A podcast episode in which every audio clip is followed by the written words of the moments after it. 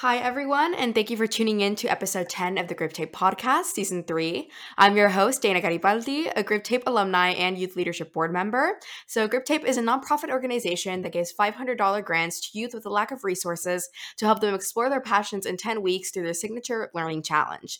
And so, joining us today, we have a Griptape alumni, Charlotte Yeung. And so, Charlotte, do you want to introduce yourself? Yeah, sure. Okay, so I'm a best-selling author and artist. I've written Verge, Isabelle and the Magic Bird, an Amazon bestseller, number one new release, and Coloring Climate Justice. I'm also the 2022 Indy Youth Poet Laureate. I have over 50 writing publications, and I've been published by Carnegie Hall and the New York Times, among others. And I'm also a freshman at Purdue University. Awesome. I love so much. So many accomplishments. It's crazy. Okay. Well, thank you so much for the introducing, for introducing mm-hmm. yourself. Um, so Charlotte used her Griptape Learning Challenge, just a note to our listeners, to write uh, one of her like first works called Verge. And so I saw on the Instagram post that we made that it was like a sci-fi thriller kind of thing. So can you tell us a little bit more like of the synopsis and uh, kind of what it's about? Yeah, so Verge is a sci fi novel about two assassins navigating the complex underbelly of Venus's criminal society. And this is like a thousand years in the future. Kaguya, the I would say the main character, is the most feared assassin in the galaxy, but all she wants is to find her family. In order to do so, she teams up with Henri, an infamous hitman in his own right. Their deal is this Henri will help her find her family and she will help defend him, but in order to do so, she has to work under this vicious and unstable guy uh, called Count Ludovico. As she navigates the corrupt city of Curissa, she discovers a dark secret that would rock the very foundations of the galaxy. I don't want to give away too much. Ooh, yeah. I love that. It's like so like suspense like, you know, what's gonna happen. I love it. Okay, that sounds really, really cool. And so that is very like I guess not specific, but just like very like a thrilling like plot. And so what kind of inspired you to write a book like that? Well, I would say that it kind of just originally just started as a short story after I read some like I, I like binge watch uh, binge reading sci-fi stories. So I just I don't remember which story I read, but then afterwards I immediately started just writing something randomly on my laptop. Um, but I found the voice of the main character so compelling that I felt like it had to become a book, and that voice eventually became Kaguya, who I kind of consider the main character of the book. I'm also personally really interested in French and Japanese culture, so I kind of combined them to create the setting story. Oh, that's so interesting. I love that. I love like that fusion like of culture. It makes like for such a rich book because I think that a lot of books don't really have like that fusion of like mm-hmm. cultures or it's like feels very like one-sided or it just feels very like bland. So mm-hmm. I think that's really, really cool. So that's really interesting. And so did you always mm-hmm. want to write a book or is it an interest that kind of developed over time? I would say that it's just kind of developed over time. Like when I was really young, I was not a reader and I definitely didn't write. I didn't start writing, I think, until I would say eighth grade, which I know for some people is really late. Um, and I think it started because I started reading a bunch around third grade and I just kept reading. And I decided I want to create something. And then one of my favorite historical figures is Voltaire. And he's really well known for being a guy who wrote a ton of things. Like there are, there's like an organization in France right now that's just dedicated to trying to find everything that he's written because he's written like over 200 works. That guy's crazy. So I think those two combined made me really want to write a book. I love that. That's such a like it's like a niche like inspiration, but it's like it's cool. It's cool. So yeah, um, I think that's really cool. And yeah, honestly, middle school is like a very mm-hmm. transformative time for a lot of people. Yeah. I think because a lot of people are like exploring their identities and their interests, mm-hmm. and so you've progressed very far in your career. So it's all good. um, yeah. So, what do you consider, um, aside from what you've already mentioned, um, some of the biggest influences in your writing, whether that be in like in terms of style or the characters that you've written, or like other aspects that you want to talk about? Yeah, I would say that a main thing for me is that I do tend to write quite a bit of sci fi, which is interesting because outside of short stories, I'm not a huge sci fi person, I feel like. Like I will consume a lot of things, but sci-fi I would say is number three maybe of all the genres I consume, but that's what I always write. And I think that's because I read this book called Red Rising by Pierce Brown. And it's this really, um, it's like a space opera. So it's a very epic story. It's kind of like Star Wars, but if it was based off of Roman culture. And it's really dramatic and full of um, mystery and like thrilling, thrilling stories and all that. And I think that really, I think that changed my path because I remember before that I would just write I mean, okay, to be fair, I was like not a good writer back then, but like I used to just write like historical things, which was fun and all, but it just wasn't the same. Um, but then after I read that book, I noticed that ev- almost everything I wrote, like I would say 80% of the work I wrote after that became sci fi. And I've kind of just continued that as I've grown older. I mean, I'll do like a mix now with poetry, but I still write a lot of sci fi. I think another thing is that I sometimes do write funny things, but they're always like really weird funny things. Like right now, yeah, it's like really absurdist Monty Python esque humor. I don't know why. Like um, right now, I'm writing this short story about this alien that will. He basically hosts a travel show vlog, but he eats human brains, and like that oh concept. Gosh, that's so funny. yeah, I would love that. I would love to read that. Exactly. Yeah. When I was explaining that to my teacher, it's like, what the heck? okay. no, yeah, it sounds super funny. And honestly, like I see like there's also like a little bit of like sci-fi blend in there too and so i think that's so interesting and yeah i th- know like people's like writing can be so different from like what their interests are like outside like as a person and so mm-hmm. i think mm-hmm. it's really cool and yeah i'm super glad that you're able to kind of develop that interest through writing and so now transitioning to like the actual writing process that you took uh, when writing verge um, how did you go about tackling that especially given the fact that you had a time frame of like about 10 weeks with the grip tape learning challenge yeah, I would say that Verge has been, I would say probably the longest work that I ever worked with. And I'm actually still working with it now because I'm trying to see if I can like re change it again to make it like a traditionally published work. Mm-hmm. Um, but I started, I think, in 10th grade, and I got the grip tape challenge thing when I was in 12th grade. So before that, I wrote about 150 pages, and I scrapped all of it except for the first 10 pages because I didn't like what I wrote, and I was really frustrated and confused about what was going on. Um, but then when I saw the opportunity for the grip tape challenge, I decided, okay, let's try this again, and like let's be more clear about what we want. And I got the I got into the challenge, and I started writing it again. Um, I think that this time I was a lot more serious about it because I made so many mistakes in the past years. So I ended up planning it a lot better. Like I had an outline, though I kept also changing the outline. So that was great. But I also think that it was like with Corona, especially, I suddenly had a lot of free time and mm-hmm. I felt that there was nothing better to do than write. I, like for me, I feel like I've met different people during Corona. There tends to be, especially two different groups. One of them is like the group that kind of just like shut like kind of shutters in themselves because suddenly there's not a lot of stimulation outside and then there's like another group where they just kind of overwork themselves and i kind of ended up becoming the second group loki um yeah and then i think that another thing that i did was i assembled a team of beta readers so people that would read the work and they kept me on track because they would always say oh when's the next chapter coming out so then i can't be like oh i won't touch this for a month because they're expecting it once a week mm-hmm. yeah and then when i was done with the challenge time i did have a rough draft i wouldn't say that was the completed one i published because i continued working on it for I think a few more months.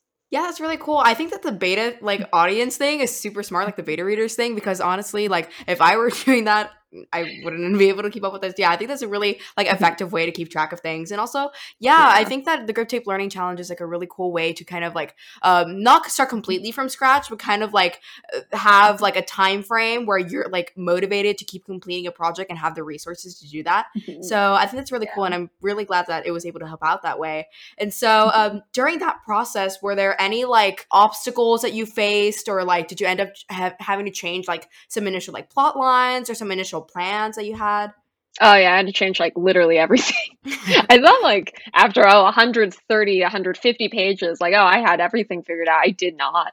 Um, and so I kept changing my plot over and over again. But I think that that is just I think that's just my writing process at this point. Like at the time, I didn't have because this is really that was really my first novel, so first major project, and I didn't know what I was doing. So I think that now I understand that it's just that part of my process that I'm always going to be changing things. But I didn't understand that at the time. So I was really stressed during those 10 weeks. I was like, what is happening? Because everyone makes it seem like, oh, yeah, I just, because there are literally people that will just sit down and write a book in 14 hours. And I think that is absolutely mm. insane because after writing even for 14 minutes, I'm like, I want a break. I'm not feeling motivated. So I felt that all the time throughout the whole challenge. And I also felt, along with that, that I felt like I couldn't do it because, um, well, growing up, I was around a lot of people that were super successful. And I mean, now I kind of peaked, I guess, kind of fit in now. But um, I didn't peak for a really long time, and so I was felt like, oh, am I actually like capable of doing this? Can I actually do it? Because kind of grew up thinking, oh, I'm not one of those kids. I eventually got over those challenges, I think, a lot because I had um, my mentor, I had a team, and I think also because I talked a little bit with Mark, who started the challenge, mm-hmm. the grip tape challenge. Like, I think um, those influences really encouraged me to work a lot harder. Yeah, for sure. And so you mentioned um your champion who kind of uh, helped you, like the mentor who helped you throughout mm-hmm. that process. So can you tell me a little bit uh, more about you know who they were and kind of how they helped you navigate that? Yeah, so my mentor is Serena. Um, she was a lawyer at the time. Uh, so I actually was really curious about law at the time because I thought, oh, maybe I could be a lawyer. Now I'm like, nah. But um, she kind of like, we talked a lot about um, law and that sort of thing and a little bit about writing. Um, so this is like a fiction book, so it's not necessarily in her expertise. But we did have, uh, we did talk a lot like outside of the technical aspects of the project. So we, she was very motivational. She gave a lot of encouragement. And she also asked a friend of hers who's a writer, like a published writer, about writing tips. That was very helpful. Yeah, for sure. I think that's super helpful to kind of have that, like, I guess, like support throughout that process and how to have like that mm-hmm. assistance and motivation to keep going. And so, um, by the end of your challenge and by the end of that, I don't know, you know, there was still like some drafts the, that kept going, but once you put out like the first version of your book, um, how did you like feel? Was it like gratified? Was it scary? What was, what were kind of your emotions at that time? It was honestly like I don't think I've ever felt I don't think I ever felt anything like that before that happened. It was like shocking and exhilarating and just amazing, just all wrapped up at once. It's just like all like I guess the closest I I can explain is like when it's like when you go to some crazy like some incredible piece of architecture you go to like an incredible uh, landscape. Like that's how i felt when i went to the alps the first time just like you're suddenly overwhelmed and you're like wow like this happened it's just like how?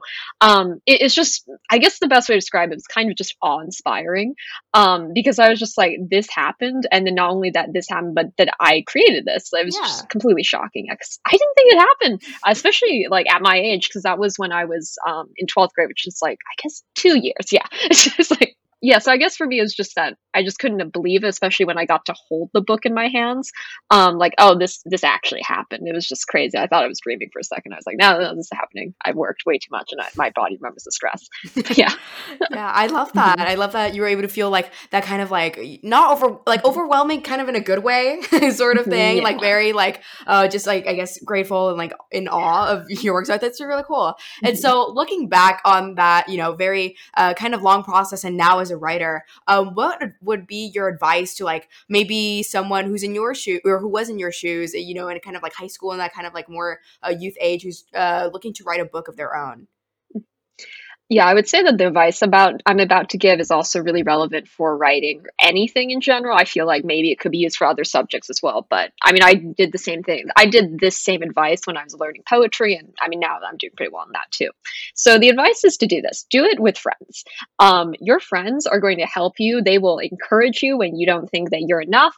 They're going to encourage you and give you advice. Uh, a lot of times, especially with writer friends, they'll give you good advice, like more relevant advice than um, someone, for example who is not used to writing, they'll give you like pointers about plot or pointers about, oh, maybe this wording or word choice, and also just general advice and especially encouragement.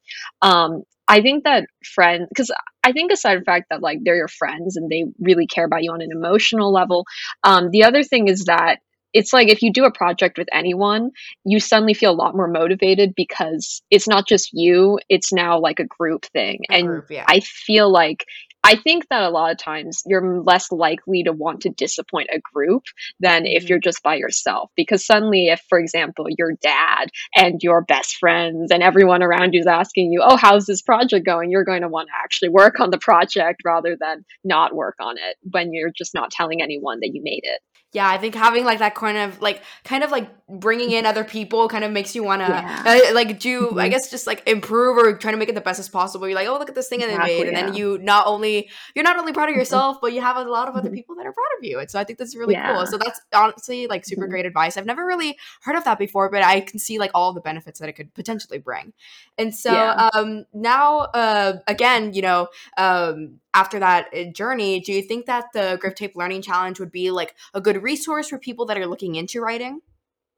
Absolutely. Um, the funding helped me get a writing mentor and a bunch of writing books that I actually still read today. Like I was just reading one yesterday.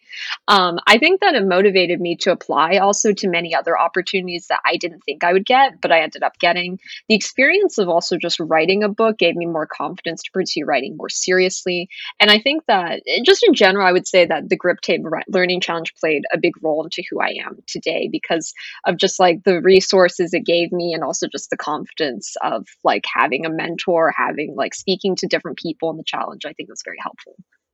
Yeah, for sure. I totally agree. Mm-hmm. And so, um, looking, you know, at Verge or at least that first draft of Verge, um, what mm-hmm. kind of like audiences or people would you kind of recommend that to? Like, what? Yeah, just basically what kind of readers? I would recommend to people who like funny things, um, adventure and action. I will say that there's a little, there's a there is a fair amount of gore, I would say. So if you can't handle that, maybe don't read it. But if you can handle it, then have fun. Um, I will. Yeah, uh, that that would be who I would recommend it to. Awesome. Well, okay. Well, uh, that's great. Thank you for coming on mm-hmm. to this episode. So, unfortunately, that wraps up uh, this episode of the Grip Tape podcast. But before we go, are there any like social media handles or websites or any other like things to your writing or to you that you want to plug right now? Yeah, sure. So I guess for Instagram, uh, my Instagram is CM Yeung, C M Y E U N G G. And then my website is the same thing, like cmyoung.wixsite.com. In terms of like writing right now, for example, I have a, I, I mean, my other two books uh, that I'm not changing. One of them is Isabelle and the Magic Bird, which is a children's book. It was a bestseller and, and Amazon, it was an Amazon bestseller and a number one new release last May. It's basically a children's book about a girl who like bas- who basically discovers the secret behind this abandoned park. And it's really about battlefield preservation, environmental and historical preservation, and youth activism. So if you have kids or you have like sister, younger siblings are about to be born or cousins, great fun book and it's very cute illustrations. Yeah, you'll you'll see if you see it. Um, the other thing that I would also recommend is coloring climate justice, which for all the stressed people out there, you know, with COVID and all that, you might want a coloring book. And this coloring book is really cute, and you can also color and learn a lot about uh, climate justice and the climate crisis and what is being done and what you can do. Yeah. Awesome. Oh my god, that's such a cute. Oh, I like coloring books. That's something I might check it out. That's great. Yeah. Okay, well, thank you again for coming on the show. So that concludes this episode of the Grip Tape podcast. Thank you so much for everyone for tuning in, and thank you for uh, Charlotte for coming on to the show. As always, uh, make sure to follow the Grip Tape podcast at at Grip Tape podcast on Instagram for updates on our episodes, opportunities for youth, and more. And make sure to check out some of Charlotte's work. Um, I'll see you next time, and that is all. Bye.